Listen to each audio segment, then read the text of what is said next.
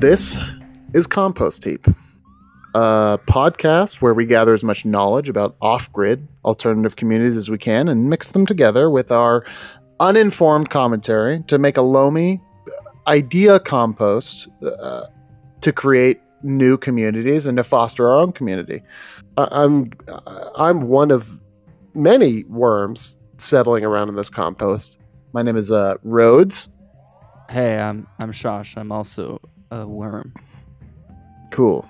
The episodes of this podcast are all going to be about different topics pertaining to building and maintaining eco villages. This first episode is, is going to be uh, trying to provide a context for the whole overarching existence of the movement of creating small communities away from the more structured society. We're going to be using a bunch of different words to refer to these sorts of communities but I think chiefly we're settling on eco village. So what is an eco village? Is that when you is that when you yell into a village and you can hear yourself? Is that when there's a bunch of people who know a lot about stocks living together in the same place? I'm just hearing the word village and economy. So, shit. Is that when um you run your laundry on low? Okay, okay.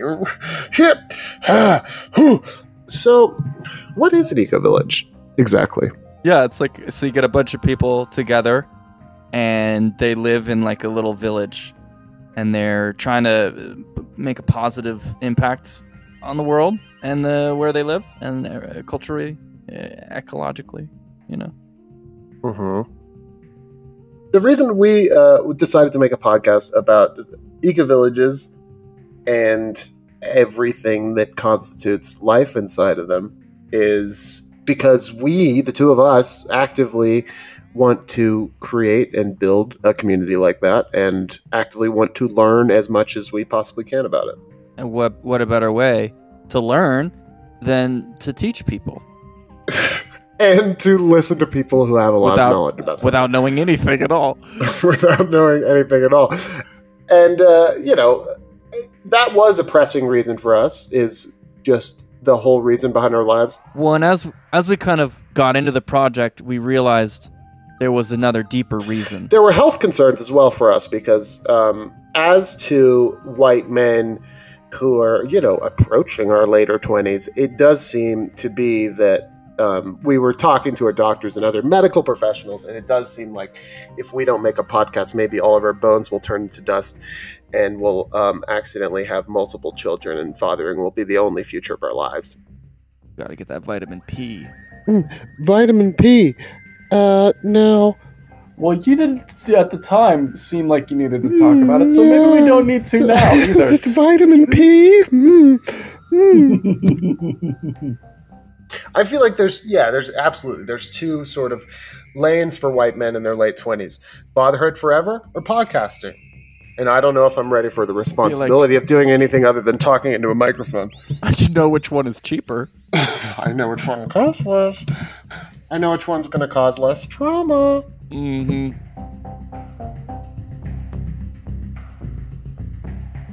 There's a lot of different ways to live a more sustainable life than we currently do in our very comfortable houses. I think there's a lot of forms of sustainability that like we automatically are thinking about when we're hearing about sustainability. Things that are directly involved with our impact on the environment and ecosystems when there's other sorts of sustainability that we don't think about like social sustainability of the relationships around us and these sorts of things. And I think all of that is directly boosted by the lifestyle in an eco village in almost every sort of way. I think that one of the ways social sustainability can look like is is working on communication as a community and being able to work through problems that come up from living in close quarters with a bunch of people, being able to resolve conflicts and being able to keep everyone happy with everyone else. Yeah, and and and like genuinely loving all of your neighbors and everyone who's part of your community. Yeah, I mean, I think that that absolutely helps with making your community resilient. Yeah, I mean it's like uh, if you have a neighbor who's doing something really annoying in our current system, you might just be kind of passive aggressive because you feel like you can't really communicate it or like you it's not important enough or you don't have enough of a relationship with that person. But Or if you you, live in an eco village with people you care, you might just call the cops on them. Just Yeah. call the cops on people when they're annoying to you. Good call, guys. Um, but in in in like an eco village situation where you love everybody around you it's like more like oh this thing's annoying me like let me bring it up to that person and work through this conflict maybe with the help of a conflict resolution person who lives there too yeah, I think that that's not easy for everyone to do, but I think that's what that means is like as an eco village, the eco village brings that. The eco village creates the space for people to do that. yeah and creates a culture of loving communication that allows people to solve all those problems together I think that sustainability is thought about as a lot of patch fixes just because of the way that it has been applied to politics and building and lifestyle in ways that actually it's about a total overhaul. You know, it's about Mm, yeah. do I need to use the amount of energy that I use in my day to day life to charge all my things and use all these electronic things all the time and heat my house? Or maybe is it better to knock the whole damn house down and build a house that uses the sun and uses the thickness of the walls to create a comfortable environment rather than pumping air that you cool with an electronic system fueled by fossil fuels? Yeah, or even more sustainable sources of energy. There's certain things that we can just do better and not have to use that energy for that goal. One, uh, yeah, I think one of the one of the biggest problems with the movement of environmentalism, and particularly like liberal environmentalism, is that it doesn't take into account the fact that whether or not we switch to fully sustainable sources of energy, the way that we use energy is inherently unsustainable.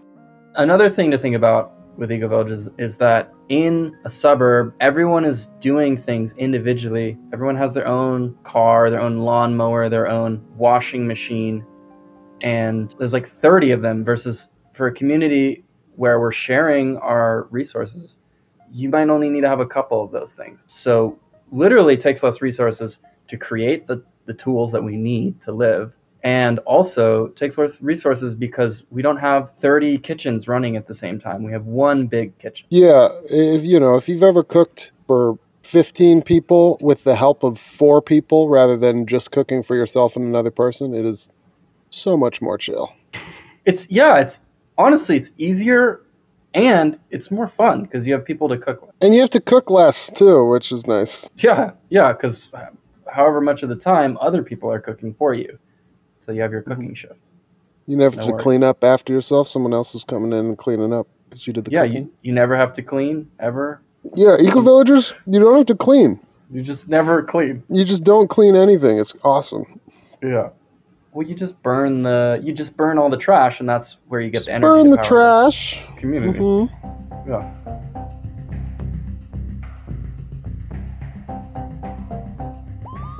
For you, what do you think of when you think of someone who lives in an eco village? Well, let's close our eyes together. Let's go into a mind palace here, right? I'm closing my eyes. You're saying eco Mm. village, right? And I'm Closed eyes. I've eyes. just learned. I've just learned what that meant. So yeah, I'm. I'm like imagining. Uh, you know, I'm imagining like a, a a a man with long hair tied up in a bun, softly playing a djembe. Absolutely, I hear you. I'm imagining like a like a man sitting on a cajon playing a djembe. I'm picturing like a few people with long flowing clothing and long flowing hair dancing ecstatically to the sound of djembes. With my eyes closed, I'm I'm hearing the soft playing of a djembe in the distance, and just talking about just chilling out and talking about chakras. I'm picturing uh, a tall, skinny guy who takes a break from playing his djembe to tell you that diseases don't exist if you don't believe in them. I have to guess that they have their root chakra aligned with their fucking djembe.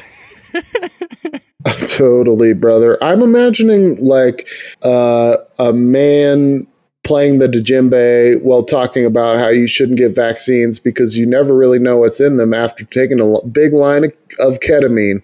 I'm imagining uh, a guy who I got lice from after I attended his workshop on how to make a djembe.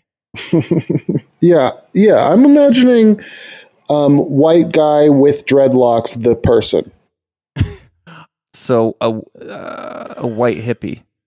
Yes, I'm seeing a white. I'm seeing a white hippie surrounded by. Let me close my eyes and zoom out. Other white hippies. And I think a lot of people imagine a hippie when they hear about this sort of community. And I think that perception of hippies being the only people who do that is something we're going to actively try to push back against in this podcast. Because not only are the two of us not hippies and maybe actively don't want to live around them that much, but also the reality is a lot of the knowledge and uh, techniques that people started these sorts of communities with and the movement started with really come from a lot of indigenous cultures from all around the world who had a lot more harmonious connection to the land than we do. Yeah, I mean, certainly something started in the 60s and 70s with the hippies and their cultural revolution. But there's been people who've been living this way the whole time, just not necessarily in the same cultural spotlight. Yeah, I think there were a lot of cultures all around the world before that movement, though, and before the hippies that had a lot different of a relationship to the land than the cultures that controlled the world at that point. What kind of a relationship would, would that be then? so it wasn't like so it wasn't like you just you you bought land and then you owned it and then right like, there were a lot of there were a lot of cultures that saw the land as a resource that that they had to live in harmony with mm, rather than something to just kind of take what you can get and then get out an understanding a deeper understanding than that with the land that things that you take from the land have to be rebirthed and regrown and having a purely exploitative relationship with the land and owning it and taking whatever you want from it is not beneficial to anybody who lives on it. I know he- hearing about indigenous cultures from two white dudes might not be the most palatable thing. So uh, we are certainly going to bring indigenous voices that have actual indigenous knowledge, not just people who have read things on Wikipedia.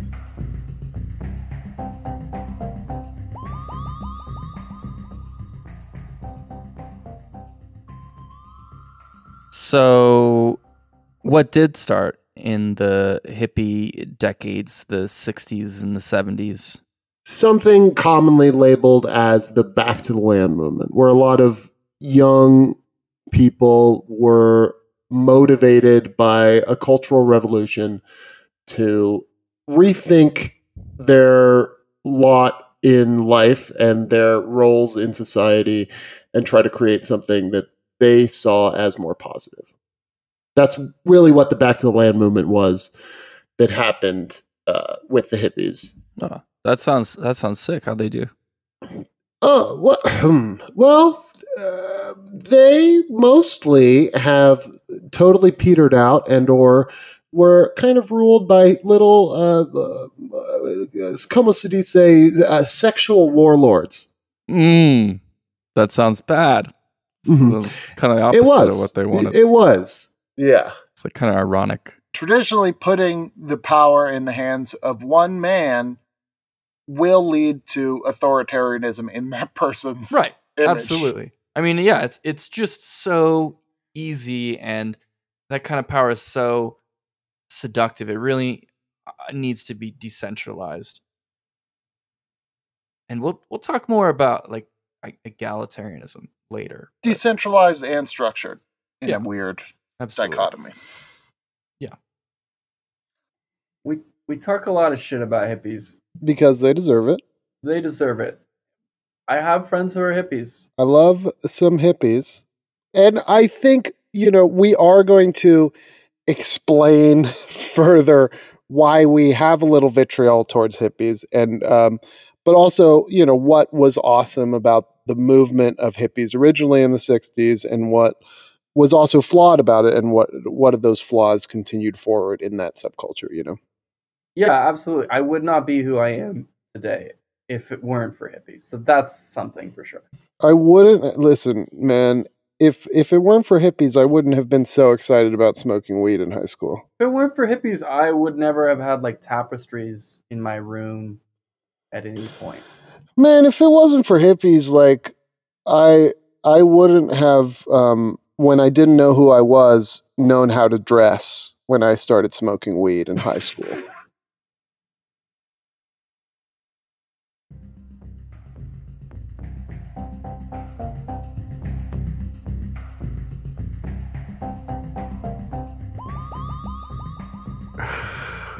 the kind of broad failure of the back to land movement is often used by people opposing eco villages um, to say, "Oh man, these these are always going to fail because they're not tied enough into our economic system to uh, be viable."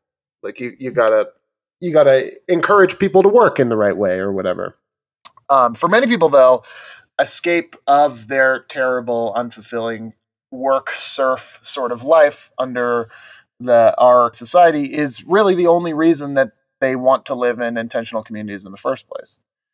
And while the reason for some communities' failure m- might have been poor financial or social planning, there were many reasons that the Back to the Land movement failed. I do want to say that you know, there are a lot of interesting examples of communities that didn't fail, especially in Europe, but also in the US. And we'll talk about those later.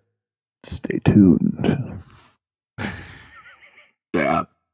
So now we come to like what's happening right now, which is that there's a, mm-hmm. a couple of different impending disasters in our society. There's a climate disaster, and there's also mm-hmm. uh, more or less a financial one where very few people in our generation can afford to own a house or have a comfortable lifestyle. Um, yeah, I mean, I think that there's multiple ways that uh, not only society but also you know outside of society our environment are actively collapsing in front of our eyes and causing a lot of people to seek alternatives you know no one can own a house no one can really work a job that they feel like they can support a family with. And people are starting to see how unsustainable the way that we live in our society is. And these factors sort of combine into really wanting to seek an alternative and maybe a more robust and actively thought out alternative to what the hippies did. Right. Naturally, that kind of comes to buying land with your friends and then trying to create an ecologically sustainable lifestyle in an eco village, right? Yeah. And hopefully, society as a whole catches on because we're fucked if they don't. But at the very least, people can just on their own start living this way. And the more accessible we can make it, the better. And that's what we're trying to do with this podcast is connect people to each other and connect the information that isn't really as easily accessible as I wish it was and make it easier to learn about living this way. It, there's just so much fucking financial hurdle to creating one of these communities. We were just talking about how people our age can't own land we're gonna du- we're gonna jump into all of that shit. Like how how can we get that shit? How can we get the land? Get it, get that land. How can we do that, it? Get that cash. Where can the money come from? we're gonna learn together and we're gonna teach together each other like a bunch of worms. As well as talking to people with the sort of wisdom that helps build communities and people that literally live on these sorts of communities. There's a lot there. I mean, you're you're basically trying to create a subculture, create a miniature society and it takes all types. And it takes people who are engineer minded it takes people who are farmers it takes people who are therapists people who are teachers. Yeah and and our next couple of episodes are going to be about why people are feeling like they really need to escape society and some more detail into that.